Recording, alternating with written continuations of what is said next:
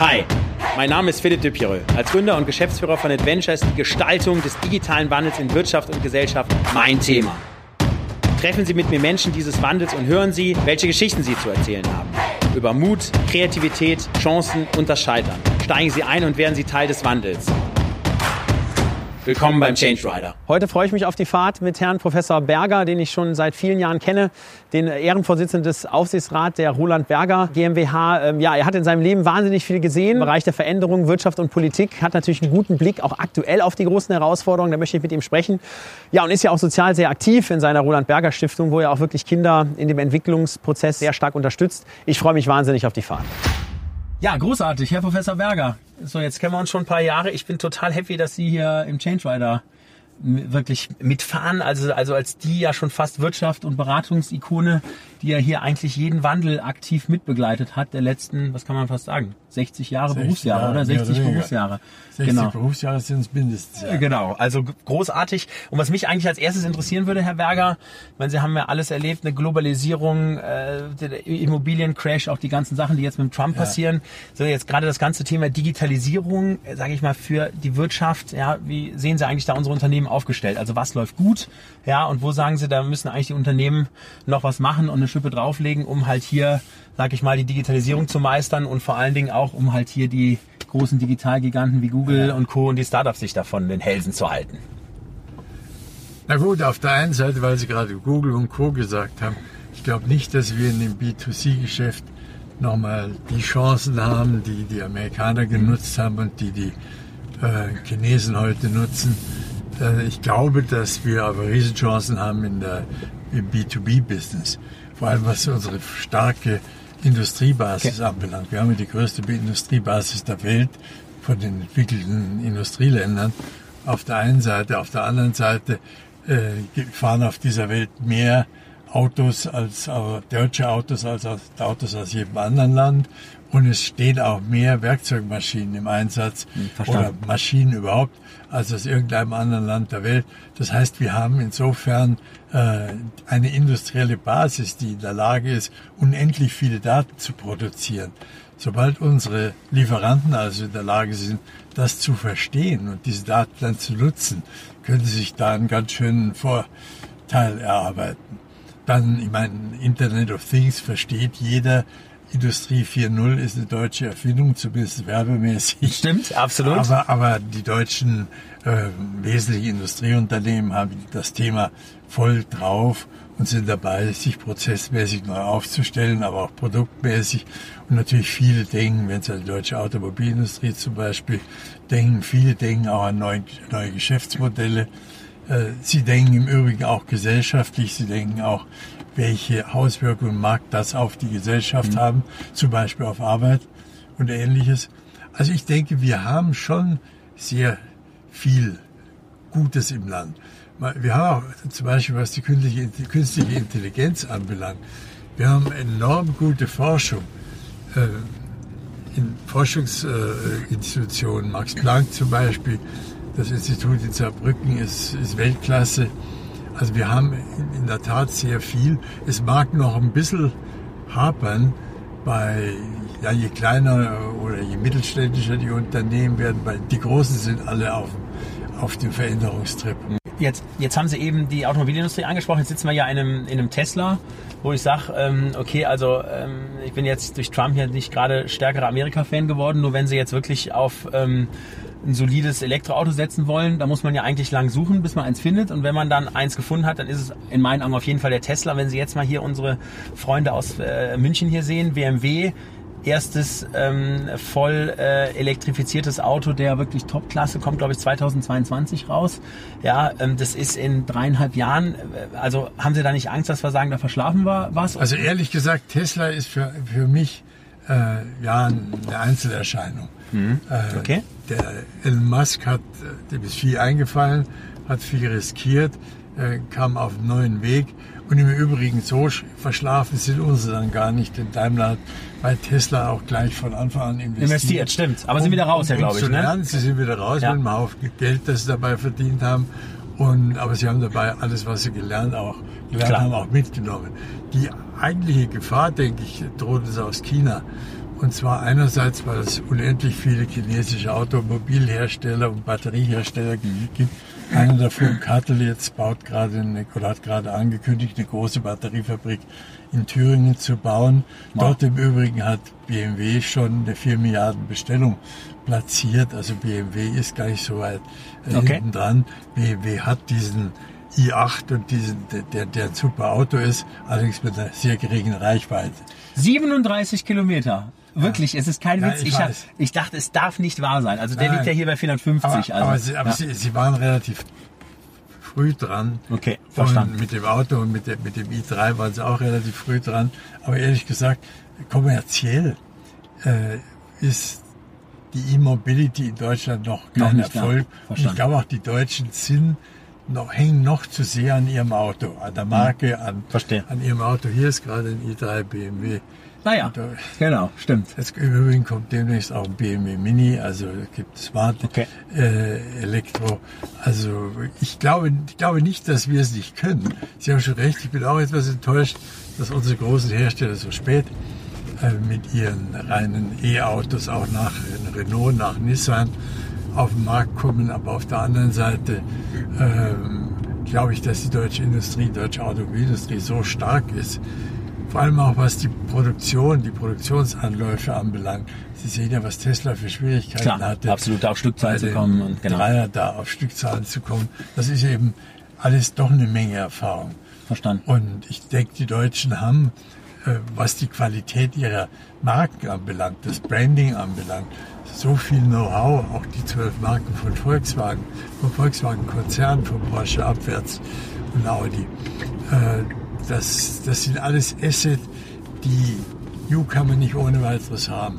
Auch die Chinesen kaufen en masse Mercedes, B M W und Audi, weil, sie, weil ihnen die Marke was sagt, weil das Prestige wichtig ist, die, so, die sie mit so einer Marke, mit einem Premium-Auto verbinden. Auf der anderen Seite muss man schon sagen, die Chinesen von B Y D, wo übrigens auch Daimler beteiligt ist, bis äh, über verschiedene andere Hersteller sind, was Elektroautos für die Straße anbelangt. Ich denke, äh, im letzten Jahr haben sie hundertfünfzigtausend verkauft.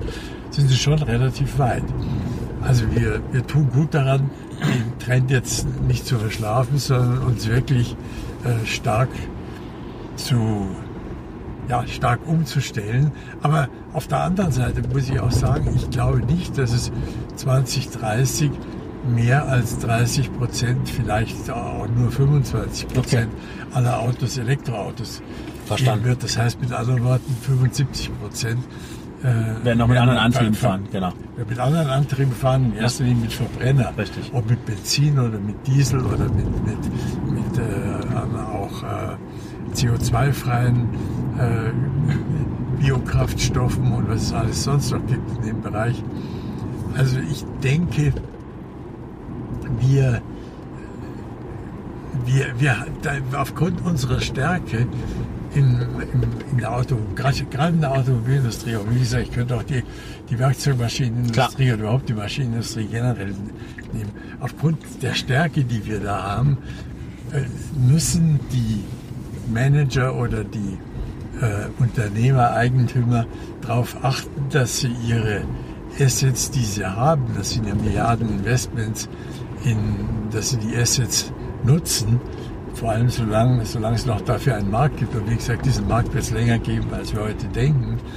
Verstanden. Das Wichtigste ist aus meiner Sicht, dass sie, dass sie Geschäftsmodellveränderungen nicht verschlafen.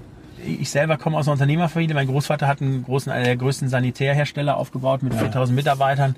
So, und ich sag mal, das ist ein Unternehmen, ich sag mal, durch und durch Ingenieurgetrieben. Ne? Ja. Also B zwei B Business machen die. So, also das heißt, die bauen perfekte Produkte, Wasserfallablaufdiagramm, mhm. Pflichten, Lastenheft, langfristige Perspektive. Also jetzt nicht so langfristig wie Automotive in Deutschland, aber schon, man arbeitet wirklich in der perfekten Welt. Und da sage ich ja immer, okay, aber man muss ja schon auch ein anderes Mindset entwickeln, ne, dass man halt sagt, gerade im Digitalbereich, wenn es um neue Geschäftsmodelle geht, dann kann, hat man natürlich keine Zeit, drei Jahre was zu entwickeln, sondern da kann man auch mal zehn Dinge entwickeln, die man mal drei, vier, fünf Wochen testet und wo man mal nach der sechsten Woche sagt, davon stellen wir mal wieder acht ab. Sehen Sie da jetzt, ähm, sage ich mal, einen Trend, auch der in eine positive Richtung geht, dass sich da die Unternehmen auch in diese Richtung entwickeln? Oder glauben Sie noch, das ist einfach sehr schwierig, diese diese diese Mentalität der Nutzerzentrierung, Schnelligkeit, Scheitern, in diese also deutsche deutsche, den deutschen Kern reinzukriegen? Ehrlich gesagt, wir sind schon etwas langsam. Und das liegt natürlich daran, dass unsere Assets, äh, ja, und zwar die, die, die technischen Assets wie die, wie die humanen Assets auf die Digitalisierung nicht wirklich vorbereitet mhm. waren. Obwohl ich sagen muss, alle wesentlichen, alle großen äh, Werkzeugmaschinenhersteller, ich denke jetzt mal an Trumpf, haben heute schon ihre eigene Plattform, Klar. Äh, um äh, die ganzen Internet of Things Technologien im Einsatz zu haben. Sie haben die Entwicklungszyklen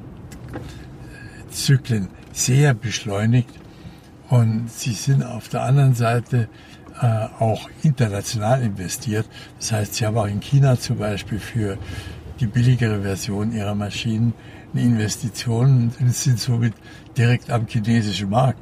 Sie können also auch die, die Assets äh, oder, oder die, den Mindset der Chinesen gut verstehen und können, können auch relativ schnell mit denen zusammen äh, kooperieren und, und neue Dinge auf den Markt bringen, was in China möglicherweise mit sehr viel weniger Risiko ist. Also muss man natürlich sagen, es gibt in China praktisch keine Innovation, die, die nicht auch, nicht auch politische Unterstützung hat. Klar. Und die haben wir hier leider in Europa viel zu wenig. Das ist aus meiner Sicht eine der großen äh, Schwierigkeiten, die wir in Deutschland haben. Es, okay. Wir haben keinen Digitalisierungsminister, wir haben immer, wir haben das, das, das so wie, wie das fünfte Rad am Wagen, haben wir bei manchen Ministerien die Digitalisierung als Aufgabe mhm, angepflanscht. Aber in Wirklichkeit sollte man in diesem Bereich sehr viel mehr tun. Vor allem der Staat. Das, wenn, ich, wenn, ich mir, wenn ich mir anschaue, wie, wie Estland und E-Government. In Estland gibt es einfach kein Papier mehr in, in den Behörden.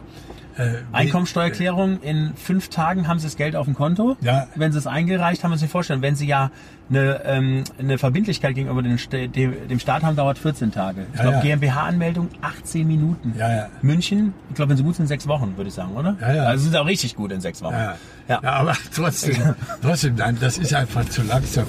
Und ehrlich ja. gesagt, ich halte auch äh, die, äh, ich halte E-Government insofern ganz wichtig, weil mit E-Government ja jedermann in Berührung kommt. Klar. Das heißt auch äh, das Bewusstsein der Bevölkerung, dass es hier Klar. was Neues gibt, dass man, äh, dass das Neue mit Vorteilen versehen ist, dass man äh, sich besser im Leben behaupten kann, wenn man mit diesen innovativen äh, Dienstleistungen Äh, umgehen kann, wenn man sich dieser bedienen kann, äh, wenn man das, das hätte viel mehr Einfluss auf die Menschen, weil ja niemand am, am Government vorbei, vorbeikommt, sei es die Smart Cities, sei es das E-Government Government äh, von, von, vom Bund bis in die Kommune.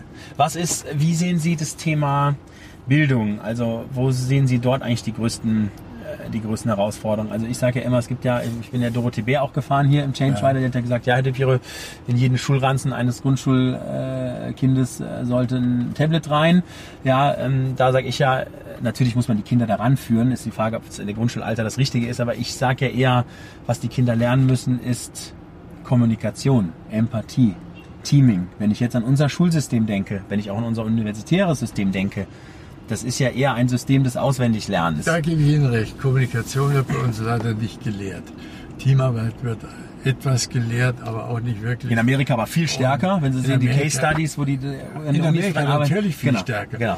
Das ist, das ist auch deren Vorteil. Aber ehrlich gesagt, äh, dass, dass hier die Schule primär auf Auswendiglernen ausgerichtet ist, da, die, das, das würde ich nicht so ohne weiteres gelten lassen. Die Schulen wissen schon ganz genau, äh, dass man äh, ein, ein Feedback zwischen Schüler und Lehrer braucht. Das also ist nicht, wird nicht mehr nur von vorne äh, an, an die Klasse doziert, sondern es wird schon äh, kommuniziert in der Schule, und das gleiche gilt heute auch für Universitäten und für alle höheren Schulen et cetera et cetera. Also gibt es nicht mehr also den Professor, Herr, Herr, Herr Berger, Herr Professor Berger, muss ich ja dann sagen, der in der achtunddreißigsten Auflage sein Buch rausbringt, wo es dann, also so kenne ich das ja nur, wo es dann noch die Übung gibt, ja, die, wo, gesagt, wo man hingehen muss. Ein, ein solcher Professor würde heute keine Studenten mehr haben. Ja, das finde ich interessant. Okay, aber das, ist ja, das finde ich schon mal eine super Aussage. Okay. Ja, weil, weil die Studenten natürlich wissen, was die Welt bietet. Verstanden. Meine, jeder okay. Student kennt heute äh, die MOOCs, die, die Internetuniversitäten. Äh, jeder hat schon da, darauf schon mal Vorlesungen angehört. Das heißt, wenn der Professor an der Uni München oder an der T U München oder an irgendeiner Universität, T U Aachen, Berlin oder sonst was, wenn die da mit, mit diesem Wettbewerb nicht langsam ähm, naja, wettbewerbsfähig werden gegenüber diesem Wettbewerb, dann äh, irgendwie werden, werden, die, werden die Studenten ausbleiben. Also ich habe ja eine Stiftung gegründet. Äh, die, diese Stiftung hat ein deutsches Schülerstipendium äh, ins Leben gerufen, das sich darum kümmert, dass begabte Kinder aus sozial schwachen Familien, die nicht in der Lage sind, ihren Kindern die entsprechende Erziehung angedeihen zu lassen, dass wir solche Kinder begleiten bis zum Abitur, sodass sie dann auch äh, studieren können und das größte Know-how, das sie haben, äh, auf diese Art und Weise dann auch zur Anwendung bringen. Wir haben seit vier Jahren äh, mit unseren Stipendiaten einen, einen digitalen Lehrplan, den wir durch exerzieren. Wobei das Wichtigste ist, dass kein Kind die Schule beenden soll, ohne, ohne programmieren und codieren zu können. Okay. Und natürlich, schon die, schon die sechs- bis zehnjährigen bei uns trainieren auf einem Calliope-Computer äh, von Lego. Und es gibt ja eine, wow. Menge, eine Menge Spielzeug, Spielzeug heute, äh, das die Digitalisierung sozusagen und den Umgang mit Computern, mit Informationstechnologien Kindern näher bringt, äh, den Kindern auf spielerische Art und Weise näher bringt. Ihre Prognose, also was wird die Digitalisierung machen? Also im Sinne von, werden da mehr neue Arbeitsplätze entstehen oder werden da mehr wegfallen? Was macht man damit? Wie also ganz, ihre... ganz wichtig, viele Jobs werden wegfallen. Und zwar sowohl in, in der Handarbeit natürlich, äh, im Übrigen mehr, aber mehr wahrscheinlich im Dienstleistungsbereich, in der Informationsverarbeitung. Und übrigens ganz was Wichtiges, äh, der, der Mittler zwischen verschiedenen Wertschöpfungsstufen, die fallen mehr und mehr weg. Über den Onlinehandel äh, fallen viele Großhandelsfunktionen ja. weg, Großhandel als, als Unternehmensform mhm. fällt in viel, vielerlei Hinsicht weg. Also es wird sich schon viel verändern und diese Veränderungen werden natürlich auch Jobs kosten. Deswegen ist es ja so wichtig, dass wir den jungen Leuten, dass wir in der, in der öffentlichen Bildung, in der staatlichen Bildung, von der Grundschule an, sogar vom Kindergarten an, wenn es irgendwo geht, oder der Kita an, dass wir die Menschen mit dieser digitalen Welt vertraut machen, dass wir sie anpassungsfähig machen, dass wir sie, äh, dass wir ihnen äh, ja sozusagen wirklich Pflichtprogramme äh, verordnen, äh, so dass sie wie, wie bei uns auch im Stipendium, dass keiner, äh, nicht, nicht, dass keiner ohne Kenntnis des ganzen Digitalalphabets, aber auch ohne Kenntnis des Programmierens und des Codierens dann später in seinen Beruf geht. Und das Zweite Verstand. ist natürlich, wir müssen uns irgendwo überlegen, wie wir Erwachsene, das sind ja die, die arbeitslos werden, wie wir Erwachsene äh, entsprechend unterrichten, entsprechend digital äh, fit machen. Ich glaube, da könnte man viel tun, wenn man zum Beispiel mit dem in Deutschland existierenden, anderswo ja nicht so existierenden dualen Ausbildungssystem, wenn man das auch auf den Level Äh, vollen digitalen Know-hows brächte. Wenn man also äh, Berufsschulfächer hätte, die voll digitalisiert sind, die aber auch voll über die digitale Welt Bescheid wissen. Das heißt natürlich, wir müssen unendlich viele Lehrer umschulen. umschulen. Klar. Auch Lehrer, die älter sind. Äh, in der, das gilt in der Volksschule, das gilt im Gymnasium, das gilt natürlich auch für die Universitäten und das gilt, gilt, gilt natürlich dann auch für die Berufsschulen.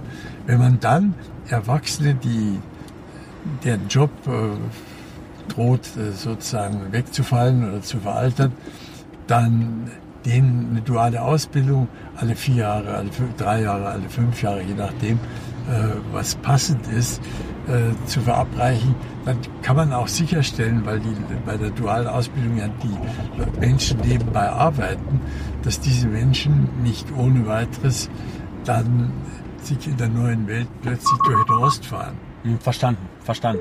Aber wenn Sie jetzt ans klassische Schulsystem denken, ist das nicht ein Riesenproblem, dass man das, also ich sage ja, ich bin ja immer so ein Freund davon, dass ähm, immer so von so einer Startup-Denke auszudenken, zu sagen, hey, wie würdest du es eigentlich machen, wenn, wenn nichts da wäre? Ne? Das ist immer einfach, aber wenn ich jetzt sehe, wie, de, wie dezentral unser, unser System ist, dass dann wie viel siebzehn oder wie viel sind es Kultusminister dann da zusammenkommen, sechzehn, se, äh, sechzehn Kultusminister zusammenkommen, um, um halt dort, sage ich mal, über die nächste, nächste in der nächsten Kultusministerkonferenz irgendwie zu entscheiden, was in, eigenen, in den einzelnen Bundesländern passiert, ist das nicht ein Riesenproblem.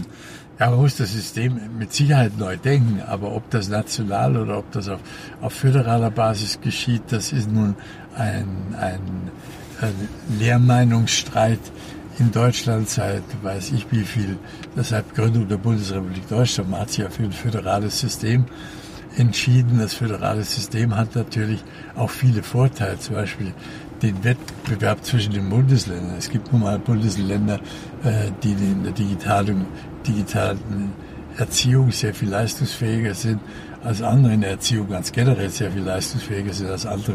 Denken Sie an Bayern und Baden-Württemberg vis-à-vis Nordrhein-Westfalen. Hm. Nordrhein-Westfalen liegt leider als unser größtes Bundesland hinterher. Das gilt natürlich dann auch für die Lehrprogramme, das gilt auch für die Lehrerausbildung, für die Lehrer, für die, vor allem für die duale Ausbildung der Lehrer, der Erwachsenenlehrer.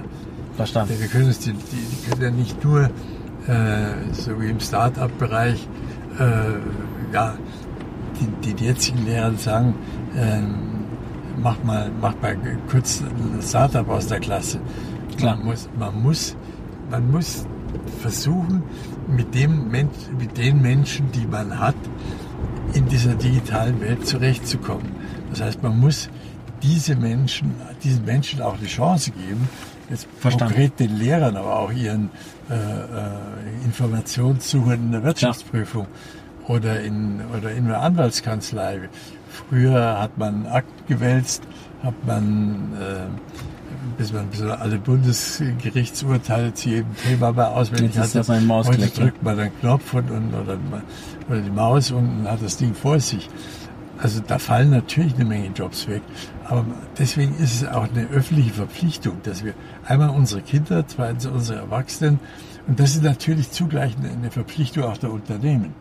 Aber muss denn da nicht eigentlich der Staat oder irgendjemand nicht noch viel mehr Aufklärungsarbeit leisten? Weil wenn ich so mit den C E Os spreche, also die verstehen dann so nach dem Gespräch ähm, mit mir und auch natürlich mit äh, anderen da draußen natürlich schon, okay, das Thema Geschäftsmodell und wir müssen die Leute auf den Weg bringen, wir müssen, wir müssen die Leute schulen, wir müssen hier durch den Veränderungsprozess gehen.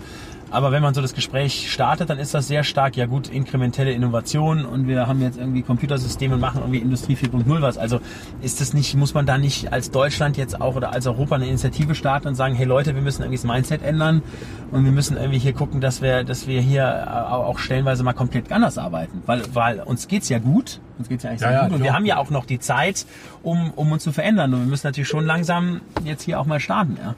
Also ob wir die Zeit noch haben, weiß ich nicht. Ich glaube, ich glaube, heute sollten eigentlich alle wesentlichen und großen Unternehmen eigentlich schon angefangen haben.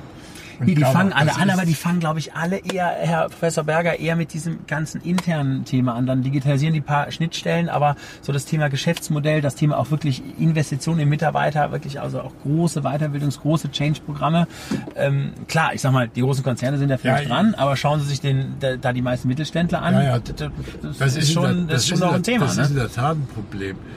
Aber auch da muss ich sagen, wenn der Staat mehr täte, wenn der Staat mehr Begriffe, unsere Politiker haben ja auch letztlich lange gebraucht, bis sie verstanden haben, was Digitalisierung bedeutet, welche äh, massiven Veränderungen es vor allem auch äh, für das Wichtigste im Leben, für Wissen und Ausbildung auf der einen Seite und für Arbeit auf der anderen Seite das bedeuten wird und am Ende äh, dem Staat keine Steuerzahler mehr übrig bleiben, wenn's keine, wenn's, Richtig. Wenn, wenn die Arbeit wegfällt. Also die, die, für mich ist, ist, ist der Schlüssel liegt eigentlich einerseits bei den Unternehmen, also bei denen, die mit vielen Menschen kommunizieren qua Profession und auch beim Staat. Und wenn die kapieren, dass hier höchste Eisenbahn für eine, für eine Änderung ist, da gibt es natürlich auch große Unterschiede und das ist vielleicht der Vorteil des föderalen Bildungssystems. Bayern investiert fünf Milliarden im Jahr. in, in Internetausbildung und in, in Internetinfrastruktur. In anderen Bundesländern ist das Bruchteil davon. Verstehe. Obwohl sie eigentlich gerade dort äh, notwendig wäre. Sie haben ein wichtiges Stichwort vorher genannt, das ist Europa. Ich glaube, dass wir national, genauso wenig wie auf Bundesländerebene, den, die, den großen Veränderungsprozess und vor allem den großen Innovationsprozess, die großen, die, die, die großen Erfinder wieder äh, und die großen Unternehmer und die großen Unternehmen, neuen Unternehmen äh, aus der Start, die aus der Start-up-Szene äh, erwachsen und erwachsen werden und auch erwachsen können, dass wir die erst auf die Beine bringen, wenn wir europäische äh, Großprojekte haben. Und dann, dann müssten wir die Stärke Europas in, de, in dem Bereich, das ist für mich eine der großen, äh, massiven äh, Aufgaben der europäischen Politik, eine eine Digitalisierungsoffensive und eine Innovationsoffensive und auch eine Geschäftsmodelloffensive. Man muss einfach verstehen, was es bedeutet, wenn Dinge schneller verlaufen, wenn bestimmte Wertschöpfungsstufen wegfallen, wenn bestimmte selbstständige Unternehmensbereiche wegfallen. Verstanden. Wie, keine Ahnung, zum Beispiel Buchhalt- Buchhandlungen, weil wenig, oder, oder Zeitungen, Zeitungsverleger und Ähnliches, weil, weil das Ganze eben digital verläuft. Man muss kommunizieren, man muss die Menschen äh, auch dafür begeistern und, und vor allem ihnen, äh, Angst, ihnen statt Angst äh, Optimismus einimpfen für die Zukunft.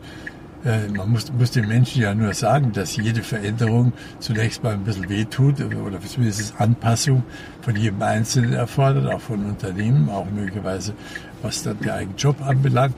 Aber dass, er, dass jede Innovation die das Leben immer reicher gemacht hat, die Menschen immer reicher gemacht hat, Verstanden. Die Menschen auch immer weitergebracht hat, die Produktivität erhöht hat, das Wirtschaftswachstum erhöht hat, die Lebenserwartung verstärkt hat.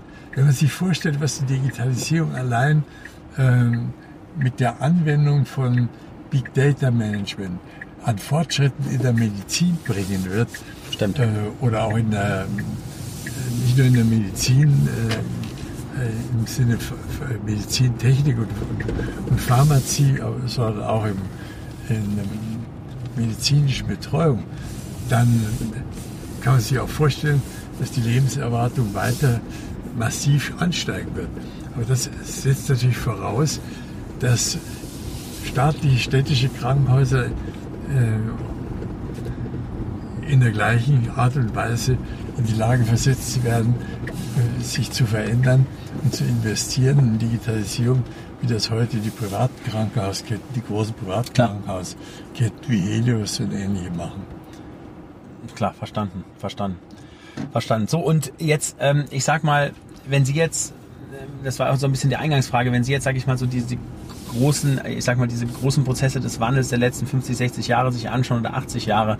Jetzt sehen wir mal die Globalisierung. Wie würden Sie jetzt, ich sag mal, das Thema Digitalisierung in Bezug auf sowohl Technologie als auch menschliche Veränderungen ähm, betrachten? Also sagen Sie, okay, das ist jetzt ein Prozess, der geht ein bisschen schneller oder und das kriegen wir irgendwie doch auch hin oder also, aber wie, wie würden Sie das mal vergleichen mit den, mit den großen Veränderungsdingen der letzten sechzig, achtzig Jahre, die wir gehabt haben? Na gut, also die, die größte Veränderung, denke ich, der Menschen war die Erfindung der Dampfmaschine, das heißt die Erfindung des industriellen Zeitalters. Dann muss ich sagen, haben, hat natürlich, äh, es gibt so Wellen von ganz wesentlichen Erfindungen äh, oder ganz wesentlichen Technologien, die die Welt verändert haben. Die Elektrizität, die Chemie, äh, der Verbrennungsmotor, der, die Mobilität, die wir, die verschiedensten Mobilitäten, in Instrumente vom Fahrrad, über die Eisenbahn bis hin zum Auto heute. Und bald zum Flugtaxi. Ja, und demnächst gibt es Flugtaxis. Genau. Also das sind schon Veränderungen, äh, über, die durch, die durch neue Technologien erst möglich wurden. Und das hat schon zu massiven Veränderungen, auch zu Existenzverlusten, ähnlich wie zu disruptiven Veränderungen, äh, in der Geschichte bei, äh, bei, äh, in der, in der Geschichte geführt. Denken Sie an, an, an das schöne Theaterstück von Hauptmann die Weber, äh, den Aufstand der durch die, die Erfindung des mechanischen Webstuhls arbeitslos gewordenen Weber. Das ist eine Demonstration dessen, dass es massive, disruptive Veränderungen auch schon in der Vergangenheit gegeben Verstanden. Hat und dass wir damit immer zurechtkamen. Klar, also aber, aber nicht jedes Unternehmen. Verstanden. Es gab mit jeder neuen Veränderung auch, auch immer wieder neue Unternehmen, die, an, die sich an die Spitze gesetzt haben. Wenn Sie den, den äh, Standard und Poor oder die amerikanischen äh, Marktkapitalisierung der großen Unternehmen vor zehn und vor zwanzig Jahren ansehen, da waren das völlig andere Unternehmen, äh, wie, wie Rohstoffunternehmen, wie Exxon und ähnliche, aber auch äh, die großen Automobilunternehmen und ähnliche, die den DAX äh, besetzt haben oder, oder den Standard und Poor oder Nasdaq. Heute sind es äh, die fünf großen Digitalunternehmen wie Verstanden. Amazon, Apple, Facebook und so weiter. Und Google an, beziehungsweise Alphabet. Also es verändert sich sehr vieles. Und natürlich, wenn man, wenn man ganz klassisch sieht, wie sich die traditionellen Verlage entweder digitalisiert haben oder verschwunden sind, äh, dann ist das ein deutliches Zeichen. Oder, oder in der Musik. Äh, Klar. Wie, wie, wie, die Sonys und Bertelsmann dieser Welt jetzt ja, da. Wie, wie, genau, wie Branchen absolut. Sich verändert haben. Genau. Und zwar so verändert haben, dass nicht jedes Unternehmen, das früher mal gut war und das bereit war, sich sozusagen ähm, schrittweise dem neuen Trend anzupassen, sondern dass hier schon was passiert, was eben disruptiv ist, was äh, Neuen eine Chance gibt und die Chancen fürs, für das Alte einfach einschränkt oder, oder einschränkt oder gar wegfallen lässt. Verstanden, verstanden. Gibt es denn so, jetzt kommen wir so zu den letzten Fragen. Ich sehe schon, ich schaue auf die Uhr, jetzt äh, geht es bei Ihnen ja gleich im Terminkalender wieder weiter. Ähm, hart durchgetaktet, der Mann. Ähm, gibt es so einen gibt's so einen Appell, den Sie loswerden wollen? Na gut, das eine ist, man soll die Chancen äh, in der Digitalisierung sehen und nicht, nicht die Probleme. Man soll die Probleme aber äh, zur Kenntnis nehmen und soll die Probleme äh, so schnell wie möglich angehen und lösen. Weil natürlich jede Technologie hat äh, Side-Effects und die Side-Effects müssen natürlich berücksichtigt werden, auch in der Kommunikation mit den Menschen. Das ist auch ein ganz wichtiger Aspekt, dass wir die Menschen für die Digitalisierung, für eine digitale Welt, für digitale Disruption gewinnen. Und ihnen transparent machen, welche Vorteile das für sie bringt. Meinetwegen kürzere Arbeitszeiten, höheren Wohlstand, äh, längere Lebenserwartung, wie in der Vergangenheit auch. Weniger Monkey Work, äh, sage ich immer. Also, ja, ja, genau, es, es genau. wird natürlich immer mehr, äh, es wird immer mehr Arbeiten geben, die die mehr höher bewertet werden, wie jede Art die Kreativität erfordert, Absolut. Wie jede Art die Empathie erfordert, wie die Art von Mensch zu Mensch. Ich denke jetzt da zum Beispiel Krankenhaus oder an Altenheim und ähnliches. Ich denke da an den Umgang mit alten Menschen, aber auch den Umgang mit Kindern. Also ich, ich glaube, man, man muss einfach eine positive Vision haben. Aber man muss die Vision natürlich auch praktisch vermitteln. Und deswegen ist für mich ein Schlüssel wirklich E-Governance, weil, weil es jeden Menschen auf positive Art und Weise erfahren lässt, wie der Fortschritt der Digitalisierung sich für ihn super. Stimmt. positiv auswirkt. Das heißt, der Staat weil, muss eigentlich weil, vormachen. Weil, ja, natürlich, genau. weil jeder damit umgeht und im Übrigen es auch jeder mit der größeren Produktivität machen kann, sodass am Ende möglicherweise auch die, die Steuern senken lassen. Verstanden. Okay, verstanden. Dann ähm, ist es ja wichtig, das Thema Scheitern. Also wir haben ja in Deutschland und Europa ähm, doch eine etwas andere, wie ich immer so schön sage, Scheiter-Mentality, wie das jetzt die Amerikaner haben. Ja, ähm, deswegen ermutige ich ja immer meine Change Rider-Mitfahrer mal aktiv über Scheitern zu sprechen. Was ist denn Ihre Scheitergeschichte, Herr Professor Berger, die Sie mal gerne teilen wollen?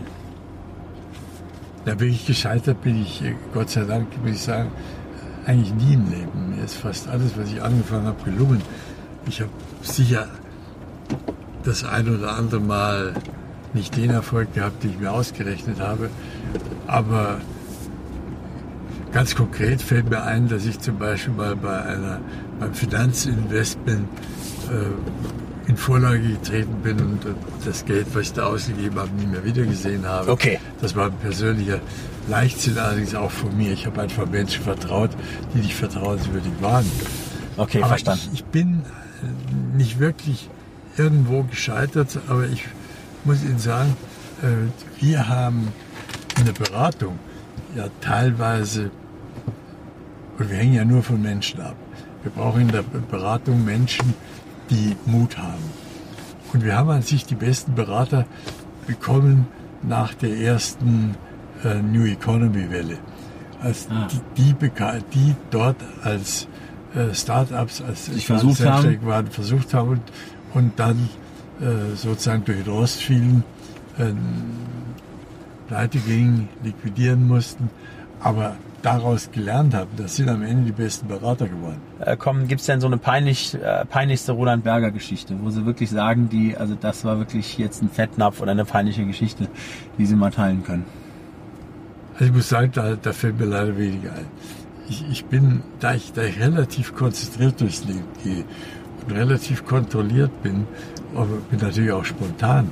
Äh, sicher bin ich bei x-mal Leuten ins Wort gefallen, was weiß ich. Aber ich habe sicher gegen, gegen ein paar Protokolle mal verstoßen, aber nie in einer Situation, die mich wirklich in Schwierigkeiten gebracht hat. Letztes Thema im Change Rider sind Nominierungen. Kennen Sie Menschen, männlich, weiblich, müssen gar keine C E Os, Promis sein, kann auch ein Lehrer sein, jemand, der ein tolles Sozialprojekt hat, die wir wirklich hier mal in den Change Rider einladen können, die wirklich im Sinne des Wandels, gern auch digitalen Wandels, wirklich positive Geschichten zu erzählen haben, Mut machen, vielleicht schon mal gescheitert sind, aber aus dem Scheitern lernen und das erzählen wollen oder eben eine große Vision nach draußen haben oder auch schon sehr erfolgreich was gemacht haben. Na gut, mir fällt der Herr Reiner ein von Adidas, Entschuldigung, der Herr, der Herr Reiner von Adidas, der die Speed Factory gebaut hat. Ja, okay. Fertig, fertig geworden ist sie eigentlich mit Herrn Rohrstedt. Aber die genau. beiden, Rohrstedt und Heiner, mal zu dem Thema zu befragen, wie sie die Speed Factory okay, ins Leben gut. gerufen haben, warum sie im Leben gerufen haben, was sie damit an Erfolgen erreicht, was, welchen Vorteil ihre Kunden dadurch haben, gut. ihre Mitarbeiter dadurch haben. Das könnten, könnten interessante Gesprächspartner sein. Ansonsten die Frau Pöttke von unserer Stiftung, die unser ganzes Bildungsprogramm leitet, Vorstand unserer Stiftung ist. Ah, okay, dieses, die auch, äh, dieses die auch, Jugendprogramm, okay. Ja, die, die auch mal zeigen kann, wie wir jungen Menschen digital okay, gut, in, der digitalen, in der digitalen Welt äh, in Berührung bringen. Ja, Herr Professor Berger, das war eine tolle Fahrt. Also wir sind wirklich zwei Minuten vor der Zeit hier. Können wir noch ein schönes Abschlussfoto machen? Ja, also wirklich inspirierende Gespräche. Und man sieht auch, ähm, Sie sind hier wirklich absoluter Profi und sehen das ja auch gesamtheitlich. Das ist toll, wie Sie hier doch die unterschiedlichen äh, Themen aus Wirtschaft und aus Politik und das ganze Thema Ausbildung doch miteinander verbunden haben. Und ja, ich bedanke mich dafür und äh, toll, dass Sie auch das Format unterstützen.